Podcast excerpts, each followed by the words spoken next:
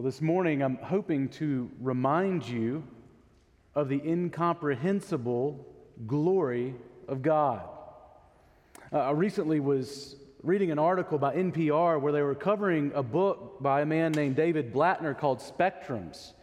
And in the book, he tries to find out what the relationship is between the number of sands on earth to the stars that are in heaven. And he had to do some estimation, guesstimation, look to some scientists who had done some math, and found that he guesses there are some 7 quintillion, 500 quadrillion grains of sand on the earth. And you're free to check the math if you don't believe it. But he also estimated that there are a 70,000 million, million, million stars, which, if you don't know how many zeros that is, they're just a lot more stars than sands. But stars are not the champions of numerosity. In fact, he goes on to talk about the fact that if you were to just take 10 drops of water and to count the molecules in those drops of water, that there would be more molecules or as many molecules as the, the stars are in heaven. In other words, whether you look high or low, the universe that you are walking around in day by day is irreducibly complex and glorious and declares the majesty of your God who created you. It's amazing, so amazing that Blatner says we really just are surrounded by vastness, high and low, and either way, we can't handle the biggitude. See, the greatness of the universe can sometimes, I think, fry our circuits. And even as an individual human, as we are trying to contemplate the greatness of all that is around us, when we're trying to take in the information that complete, co- continuously bombards us through social media, we realize how finite and limited we are. We get ex- exhausted. I mean, how many of you go home at the end of the day completely overwhelmed by everything that you have taken in, and you're like, I can't take in anymore? And how small how small a place you have in this vast universe in a moment in time, a brief moment, and yet you are overwhelmed. Does that moment of overwhelmingness give you any sense of the greatness of God that hangs it all together and keeps it sustained? Sometimes we can feel like God is too big to see us individually. I mean, we if we champion the greatness of God like the scriptures do, it can be overwhelming, and we can begin to, as we see the greatness of God, begin to question can a God who is so big see me who is so small?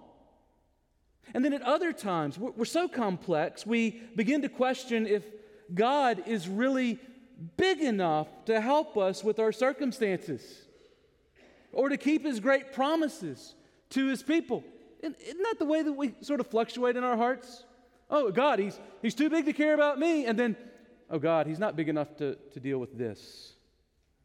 Well, we're jumping back this morning into our summer series on the, the servant section of Isaiah. And last week we saw that God had warned King Hezekiah of Judah that some of his sons and Judah would be carried off into exile because of the sins of the king and his people. But just as soon as God warns of devastation in Isaiah 39, we find that he is running with a messenger of comfort to his people living in exile in Isaiah 40.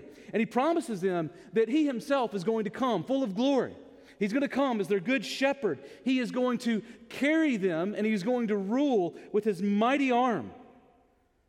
And in Isaiah 40, 12 to 41 to 7, what we find is, is that immediately after this glorious picture of the good shepherd coming for the good of his people, we immediately are thrown into this grand view of the nature of the glory of God as the Creator, the one with whom there is no comparison.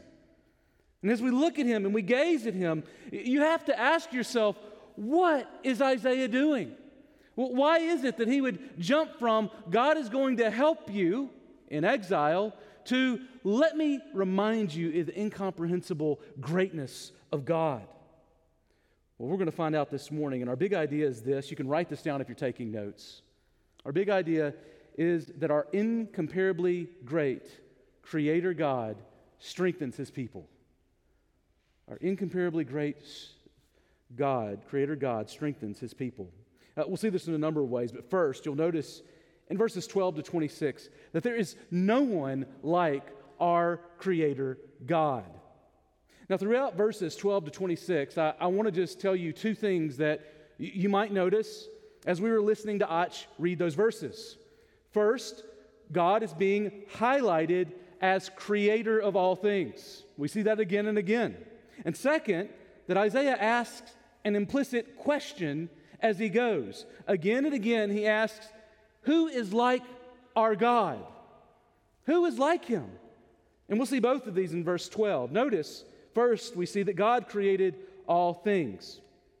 And there he asks this Who has measured the waters in the hollow of his hand and marked off the heavens with a span? enclosed the dust of the earth in a measure, and weighted the mountains in scales and hills in a balance. Now, the word that he uses for measure here multiple times, uh, it can carry the idea of a carpenter, like with a tape measure, measuring out something as he's building. But here, I believe that it's metaphorically describing something about the nature of God, his greatness, sovereignty, omnipotence, omniscience, and his omnipresence. Now, just take note of the greatness of God. Uh, we talked about last week him flexing his forearm, but here we see the size of his hand. He is cupping the oceans in it. He's using his very hand as a, a measuring cup for the oceans. That's a big hand. Now, if you go to the beach this summer, and I hope you get to, take a look at the ocean and be reminded of the greatness of your God who holds the waters in his hand. Doesn't say hands, hand, singular. He is a great God. And as he's holding it, I can just imagine God looking down in that great hand and saying, Oh, a whale. Almost missed it. Because he's a great God. He's also the God who measures the seemingly inexhaustible heavens that some believe are ever expanding. Those things that seem so incomprehensible to finite humans are comprehended easily by our incomprehensible Creator God. Nothing is too big for God, nothing's too big for His measuring cup or for His measuring tape. And in verses 13 to 14, we find that God is also perfectly wise in himself. When he decided to create all things, he didn't need to go and ask an architect or uh, some kind of philosopher. He, he was wise in and of himself. You'll notice there that it's highlighting the incomprehensibility of God by asking who measures the Spirit of the Lord or what man shows him his counsel. God measures the universe, but there is none who measures the Spirit of God. The Spirit of God, you'll remember that he is hovering over the waters in Genesis 1 2 as God is creating all things. Now, this might have been important for those who were in exile in Babylon. Babylon had uh, a myth about the nature of creation where the creator god Marduk had to go and consult with Ea, the all wise God, before he created.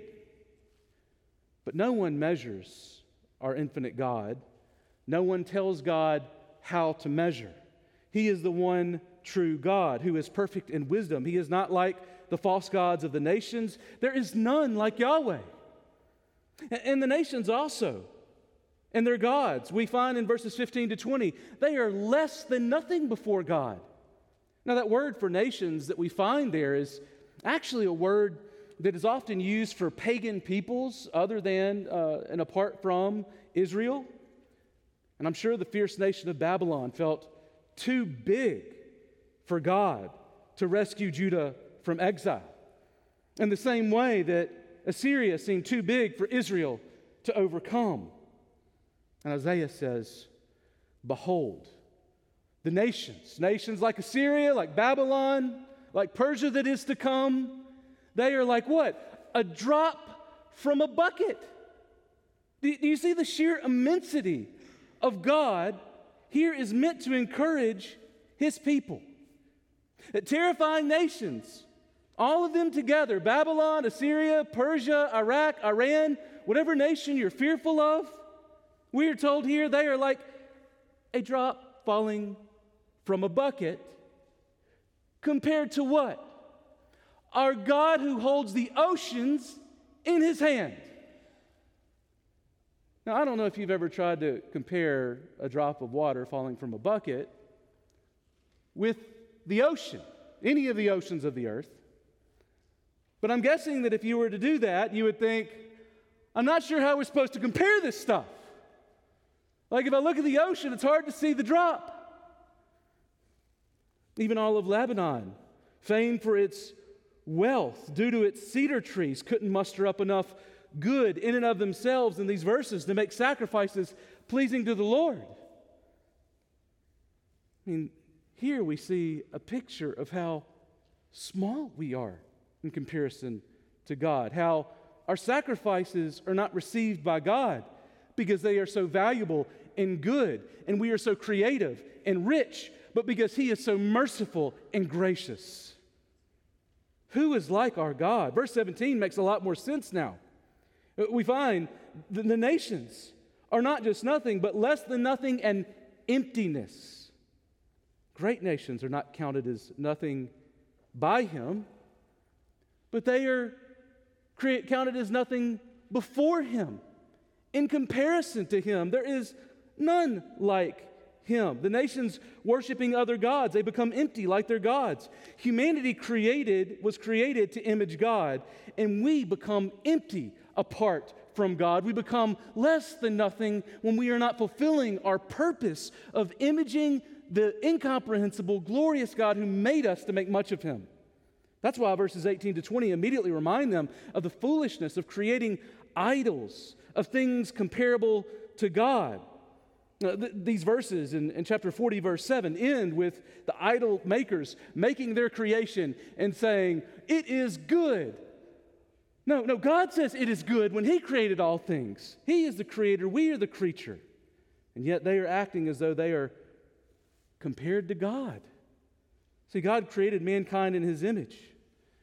God says mankind should not create images of the incomprehensible God according to his own imagination. But he's not done. Isaiah still is not done. He's like, I, I still want you to see the greatness of God. And so in verses 25 and 26, or 21 to 24, he talks about the immensity of God, the, the, the size of God. Notice in verse 21, He's prescribing Bible memorization. He says, I want you to remember what the Bible says to help shrink your view of a shrinking God. And he says this Do you not know? Do you not hear? Has it not been told to you from the beginning? Have you not understood from the foundations of the earth? Now, he's not saying they were there at the foundations of the earth and he saw, they saw creation like God did. No one was there with him. No, what he's saying is, do you not remember what my word says about the nature of creation? Do you remember what I have told you in Genesis 1? In Genesis 1, it tells us what happened in the beginning when the foundations were laid. God created the heavens and the earth. The same creator sits above the earth, and people, he says in these verses, they are like what? Grasshoppers hopping around before him. And he needs to be really careful not to step on one, right? Because he's big. And God is so immense that he uses the entire universe as a tent. Now, this isn't a great place for fat jokes, but you know that if you need a really big tent, right? It means there's somebody really big sleeping in the really big tent, or a lot of people. But here, it is a universal tent that is holding in our massive God. God is so immense that he uses the entire universe as his tent. Great thing to think about this summer as you're camping, how big God's tent is. And then in verses 23 to 24, they credit God with bringing the greatest men of earth, princes and rulers, to nothing. They spring up quickly, and then God blows in divine judgment and they disappear. Those powers, presidents, dictators, that to us seem like they will never go away. They are a brief existence in the history of God. Uh, our holy creator God is both powerful and personal, though, in verses 25 to 26. And here's where he begins to, to start to touch down a little bit. But he doesn't do it before he spends some time in heaven. Notice what he says. He says, To whom then will you compare me that I should be like him? But the one that's speaking, it, it, it's interesting. Uh, Alec Motyer notes that the English adds the here to the Holy One, but a literal reading of verse 25 would be Holy keeps saying, To whom then will you compare me that I should be like him? It's almost like it's saying that God is the personification of holiness, speaking here. In this word for holy, it speaks of God's transcendence. He is wholly other. He is not like us. And it speaks of his moral perfection. There is none as good as him. He is right in all that he does, all of his judgments are just. And what does he say in verse 26? Well, he, he tells them to look up once again to the innumerable stars of heaven. And he says, You see those stars that Babylon worships? I made those. Our Creator God brings them out each day and knows each star, he says, by name, and the greatness of his might is what sustains them. If he were to let go, they'd be gone. Know, this image depicts God as both powerfully sovereign and personal. Now, here's the development. Not only did he cast the stars and hold them in place, did you catch this? He knows each by name. He carries the reins of the stars of heaven, so to speak. And he knows their names so that he can actually call them individually. Now, this is a grand vision of God, and it really gives you perspective on who we are before a great God. Uh, I was reminded of these verses as I was watching an episode of The Twilight Zone with my, my son Jack the other day. He loves to watch the show in black and white, and you know, it's about weird stuff happening. Um, it's probably a more formal description than that, but that's how we describe it. And there's this one episode where there's this lady living alone in this house, and it's on this hill, and she's alone. It looks creepy, and all of a sudden, you know, this there's this bump in the night, and these little miniature aliens enter her house and begin like zapping her with these like um, uh, lasers and, and prongs and different things, and you know, she's terrified and screaming and finally she decides, I'm going to fight back. And she fights back, and then she runs up to the roof and she pulls out an axe and starts hitting the UFO. And as she hits it, she hears this voice in English cry out, Run, don't come to this planet. There are giants, they will kill us. And then it frames into a picture of the side of the UFO and it says United States, uh, NASA, Armed Forces, or whatever. And you're like, wait a minute. I thought she was the one being attacked that was human, but she was a giant killing the humans. She is really big. They are really small. And in that moment, when they came before her, they were terrified about the greatness of this being that really actually looked like her. I think that whenever you think about the nature of this text, it's kind of interesting to me. When, when you think about the nature of a holy God who is this great, and you are like a grasshopper before him, you might think that when you need comfort while you're in exile, that might not be the first place you go. You might feel like, is the giant angry? But that's not at all what's going on here. No, what's happening here is Isaiah wants to remind them of the immensity of a holy God that can be terrifying for an unholy people, but is completely comforting for a people who are wholly his possession. God is showing his greatness and his grandeur. And he's showing his might and his power. And he says, I am the God who is for you. And so we need to be, I think, as Christians, constantly about the practice of going into God's Word and not being scared to get a really big view of God that actually causes us to reshape and reform our thoughts about who He is, maybe even in ways that make us scared and uncomfortable, so that we actually worship the true God of the Bible, especially if He is for us. And for those who are in God's special covenant in Christ, we have the Spirit of God. And the knowledge of the immensity of God should actually bring about a lot of comfort and good in your life. So let me just give you five ways that I think thinking about, meditating on, looking at the scriptures for the immensity of God, the way that it should help you. Uh, now, I found some of these in Faith in the Triune God by a Dutch theologian by the name of Petrus van Mastricht. And I want to give you five things that the knowledge of the infinity and majesty of your Creator God should bring about in you. First, it makes us modest in our thoughts about divine mysteries. There are places that we go in the scriptures where we are overwhelmed by God's wisdom and not understanding why He does what He does and how He does it. There are those places. And it should cause us to be modest and humble about the way that we come to those scriptures. In fact, in Job 11, 7 to 9, Zophar remarks Would you find out the depth of God?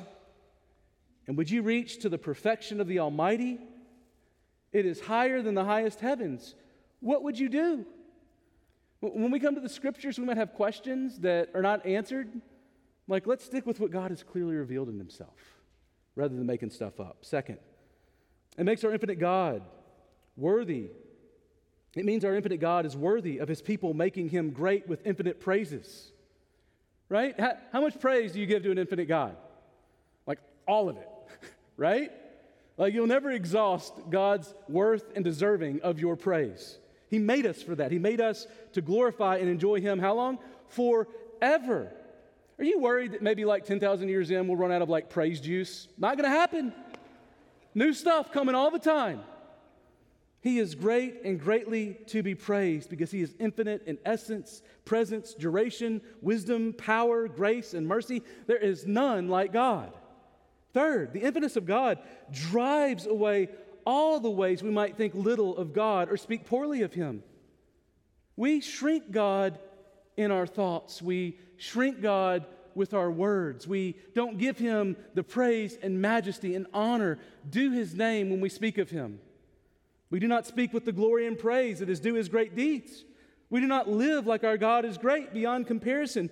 We need to be reminded of the greatness of God. It will correct the ways that we are living. The infiniteness of God humbles finite creatures. It helps us not to make too much of ourselves, to think, Woe is me, I am deserving of more. No, God is great and we are small, and everything that comes from Him is good and merciful and to our benefit. At our best, we are but little drops from a bucket. Isn't it a great thing to know that the God who holds the ocean in his hand cares about the drop that falls from the bucket? The infiniteness of God should, fifth, produce a greatness in our soul. It, it, shouldn't just leave us in humility and despair, but it should actually rise in us a sense of greatness. Great is our reward in heaven. What is our reward? It is God Himself living with Him in His presence forever. Like, shouldn't that breathe life into your soul? God is our reward. He is infinite, and what awaits us is incalculable. But listen closely. There is one that our friend Peter did not catch that I believe Isaiah does in verses 27 to 31. What he wants to do is he is giving us a grand vision of the glory of God and his infinitude and the, and the nature of all of his perfections, is this he adds one more application of God's greatness. In fact, I believe all of this was really just prologue to verses 27 to 31. Here he says, second, our omnipotent creator God sees and empowers his people. He sees and empowers his people. So, catch this. Isaiah begins by giving exiled Judah a grand vision of God who sits enthroned above the earth. And he holds the stars in their place by his power. And he knows each one of those stars personally by name. And he makes great heroes of the earth look like crickets. And now he's ready to address the concern of his exiled people outlined in verse 27 when he says this Why do you say, O Jacob? Did you catch that? I know the stars by name, and I know Jacob by name. O Jacob, and, and speak, O Israel. My way is hidden from the Lord, and my right is disregarded by my God. I, I think this reflects two problems one of theology and one of experience. Notice first the theological problem. They say in their heart, My way of life is hidden from God. That's a theological problem. And then an experiential problem. That's this My right is disregarded by my God. Now, what's the theological problem? Maybe God is too great and I am too small. He can't see me from way up there. Like he needs, he needs a telescope or something. He can't see me. I'm too small. I'm like a cricket, and he can't discern me from the other crickets. Or maybe my sin has caused God to actually turn his face away from me. I mean, isn't that what sent them into exile in the first place? Was their sin against God? And they've just been left there, just kind of cooking. And they're like, has God forgot us on the stove? Like, is He coming back to fulfill all of those great promises? Is He coming back? God has shut Jacob off from his attention. And Jacob says, Not only can't he see me, I don't think he even looks for me anymore. He can't see me to help me, and he can't see me to discipline me. That's the theology. I'm invisible before God. And then experientially, there's another problem. This results in the sense that my God disregards my prayers. I think that's the, the image that's here. Now, you can imagine their prayers. When is God going to rescue us from exile? Is God able to rescue us?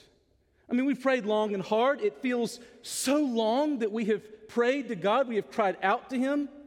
I don't know if I can make it another day. It feels like my prayers are just hitting the ceilings. And there are all these other wicked people around me that are maybe like pulling me back from God coming and getting me. I mean, don't you see it? Haven't you experienced this kind of thing? You wonder, does the God who hung the stars and knows them by name remember my name? Does he, he, does he see me down here? Does he even, does he even care? And how much more is this sense or fear that God does not hear us grow when we feel like we've made bad decisions, maybe missed God, or, or we've sinned? Those aren't the same thing. We sinned against God, and, and you wonder if God really is looking for us. See, mistakes and sins are not always the same, but both can result, I believe, in a sense of doubt that God is hearing us in the same way anymore. And don't miss this. A lack of a sense of God, seeing our ways and hearing our prayers, can cause us to run off and seek joy and hope anywhere else. I mean, when we, when we quit seeing God as God, we will make anything else God. And if that's you this morning, I'm guessing that's been all of us at some point. There is good news in Isaiah 40, 28 to 31. Listen to this good news. Here's what he says Isaiah 40, beginning in verse 28. Have you not known? Have you not heard? If they've been reading the Bible, they've heard this. The Lord is the everlasting God, the creator of the ends of the earth. He does not faint or grow weary, his understanding is unsearchable. He gives power to the faint, and to him who has no might he increases strength. Even you shall faint and be weary, and young men shall feel exhausted or fall exhausted. But they who wait for the Lord shall renew their strength. They shall mount up with wings like eagles. They shall run and not be weary. They shall walk and not faint. Did you catch how in verse 28, Isaiah just summed up the theology he's been declaring since verse 12? He once again, he says, You remember all that stuff? Let me just give you a quick summary. God is completely other than us. There is no one like God. He is everlasting, infinite in time. He is creator, the beginning of all things. There is no end to his dominion, which extends to the ends of the earth. He also says he does not faint, a word that speaks of inner resources of strength. He never runs out of energy. Uh, God never exhausts his power. He also doesn't grow weary, which speaks of weakness caused by external forces. Nothing escapes his inexhaustible understanding. That's good theology. God is able. He, he is never exhausted of power and strength. There's never an enemy or a problem that he doesn't have resources to handle. Then in verse 29 to 31, he gives a promise to his people. The same God that upholds the stars by the power of his word gives power to the faint and strength to the weary. Did you see that? That same power, holding up stars. He looks at his people and he says, You're weak and you're faint. I've got you. I've got you with that same hand. Same hand holds oceans, casts stars for you. You remember, faint speaks of inner resources of strength.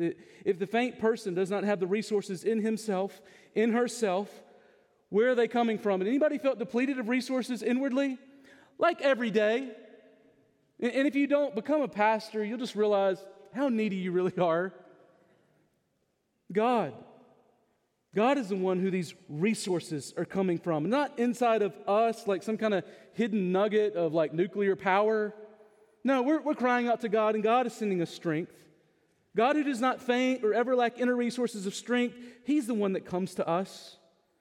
You have access to God in Christ, who has limited, limitless inner strength. And verse 30 shifts to a description of youths. This is a word that is speaking of young men in peak condition. You know, basically like this. No, I'm just kidding. Um, but like young men in peak, I can't even remember peak, but but like like this, like my sons, you know, like you're you're just things just get better and better. You remember those days? I think at this moment, Judah's probably thinking about their young men, their best warriors, their heroes who Babylon carried off really without trouble into captivity, into exile. It would have been an embarrassment. They know that those men with the best inner resources found themselves fainting and weary before a great enemy. Even these young men can be overcome by the circumstances of life overwhelming them from without. So, where do you turn when even the best men and women are wearied and faint? Well, notice it's those who wait for the Lord that are promised that He Himself will renew their strength like a, a majestic eagle taking flight. They run and they don't grow weary, they walk and they do not faint. God gives strength to fly near to Him above the chaos of this life. Now, He doesn't promise to remove you from the difficult circumstances, He promises to renew the strength of those who wait for God to show up in glory. In other words, He doesn't help remove you from the situation. Sometimes He does, a lot of times He doesn't. But where the strength comes is actually to help you be faithful and make it to the end through the situation. And how much more strength does it take to actually patiently work through something than to just jump out of it? This takes the strength of the Lord to be faithful in difficult things. As a child, famed evangelist John Wesley was miraculously saved from a fire in his home. Complete miracle. Dad prayed, he was saved, and he was uh, he always thought of himself as that brand plucked from the fire for the rest of his ministry. Later, he had been preaching and came across someone who informed him that his house had burned down, all of his possessions. And his response was, No, the Lord's house burned down. That means one less responsibility to me. Now, at face value, some of us are thinking, like, yeah, sure, that's like ivory tower, like evangelist guy stuff. But isn't that like the theological place that we want to be able to go? Not that we don't weep and mourn over loss in this life and lament those things, but that we really see them in light of the nature of who the Lord is that that house was from God, that He is the possessor of all things, that He gave it to me, that nothing comes except from Him, that He's in charge of history, like even these small moments of my life. He hasn't lost sight of me, even as this thing happened, like He is sovereign over my life. Why? Why did John respond this way? It's because he had a big view of God. His house wasn't God, his house, it was God's house. God's sovereign, sovereign over it. He trusted his incomprehensible God. His life and his house belonged to his infinite God. He didn't say, I understand this plan and this makes complete sense. No, he says, I trust God who's in control. Big things seem small when we see God as great. Let me ask you when you're praying in your prayer life, what are your prayers like? Do you pray often and hard Asking God to deliver you from difficult circumstances like my difficult job, my difficult sickness, my difficult marriage, this difficult traffic jam, or singleness. Like, I've got these difficult things, and I'm just spending all of my time praying, like, God, just get me out of it, give me a solution to it. Or, let me ask you another question. How much time do you spend asking for the Lord to renew your strength so that you do not faint or grow weary in doing good to glorify God in whatever place He providentially sends you and help you to trust Him in all circumstances? I'm not saying don't pray the first thing, but I'm saying maybe we should like shift focus and spend a little more time praying for that strength to make it through. We should probably pray at least as much for renewed strength, right? And, and, let's not forget the measure of the renewed strength that's available to us. Maybe we're not asking for strength because we, we've forgotten like what God actually promises that He is able to do. The powerful hand that flung the stars into heaven and holds them up still today is plenty strong enough to keep to give you strength for whatever problem has come upon you. They are drops of water before the ocean of God's love for his people. And so, quickly, how does God strengthen us? Well, first, you must belong to Christ, right? Matthew 11, 28, I think it was mentioned earlier. Come to me, all you who are weak and heavy laden, and I will give you rest. Come to me with your burdens, I will give you rest. He will also strengthen us. In fact, union with Christ comes with the promise of the Holy Spirit and his help in John 17. So the Spirit comes to help us, to strengthen us, to lead us. Second, pray asking God for strength. Um, I'm reminded of that quote by that great theologian M.C. Hammer from the 90s. Right? You know what I'm talking about? We got to pray just to make it today. Like, that's true. Like, we have to pray to make it today. We need to be praying morning, noon, and night. We need to be praying through the day, asking God for strength that only He can provide. You'll remember that uh, there was another guy, David, a little bit better theologian, Psalm 139, 23 to 24. Uh, he had in Psalm 139 been running from God's presence, and he talked about there's nowhere I can get away from God. Not even death will separate me from God. And then he concludes in verses 23 to 24 you know what? By the Spirit of God, I don't want to run from God's presence. I want to run into it. I want Him to search me and know me. And if He finds any unclean way in me, I want Him to deliver me from it and lead me away from it into the way of everlasting. That's what I want. It's a good thing to live under the gaze of an all seeing God, trusting His word and the scriptures more than our own sinful dreams and longings, and bringing to them. Bringing them before Him on the throne of grace as you are praying, that's a good thing to do. Trusting Him, wanting to be seen by Him. In fact, in Ephesians 3:16, Paul says that he bows his knees to pray that God would strengthen Christians with power through the Spirit in their inner being. You can do all things through Christ who strengthens you, and that includes suffering well, not being removed from it. Third, faithfulness begets faithfulness. Live unto God. You will grow strong and mature in your faith. You will be strengthened. Be faithful. Give in, less strength. Keep being faithful, be strengthened by God. Fourth, kill sin. We're done. And fourth, and then fifth, live in a community of a local church. God strengthens each of us with spiritual gifts. Your gifts are not just for you, they're to strengthen others. And none of us are sufficient in and of ourselves. God intends us to live in community. If you've not committed yourself to a, a, local church and church membership, let me just encourage you. We'd love to have you come and join our church. We have a membership class coming up I think in August. Uh, we can tell you at the, the booth uh, in the back. But we would love for you to become a part of this body because you need other Christians around you, encouraging you, strengthening you so that you make it to the end. Third, the God of Israel is the God of the nations in 41 1 to 7.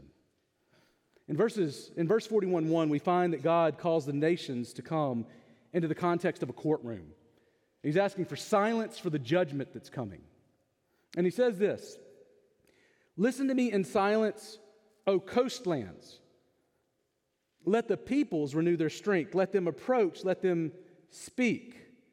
Let us together draw near for judgment.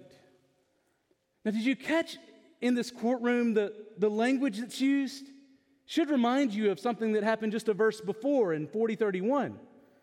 He offers to the nations to renew their strength if they will draw near to him. That's the same promise that he gave to Israel, to Jacob. And they are invited to be joint heirs of that promise. But in verse 2 to 4, an anonymous conqueror shows up. And this guy is just mowing down enemy after enemy, seemingly without any kind of resistance at all. Now, some have identified this guy as Abraham, the kind of picture you see in Genesis 14, uh, where he kills, you know, uh, Chedorlaomer, who is like killing all those giant peoples. Others have said maybe this is Cyrus, but Isaiah doesn't say. He doesn't name this guy, and I'd rather just leave him anonymous because Isaiah does. But the real question here in this text is who stirred up the one from the east? Who stirred up that guy, whoever that guy is?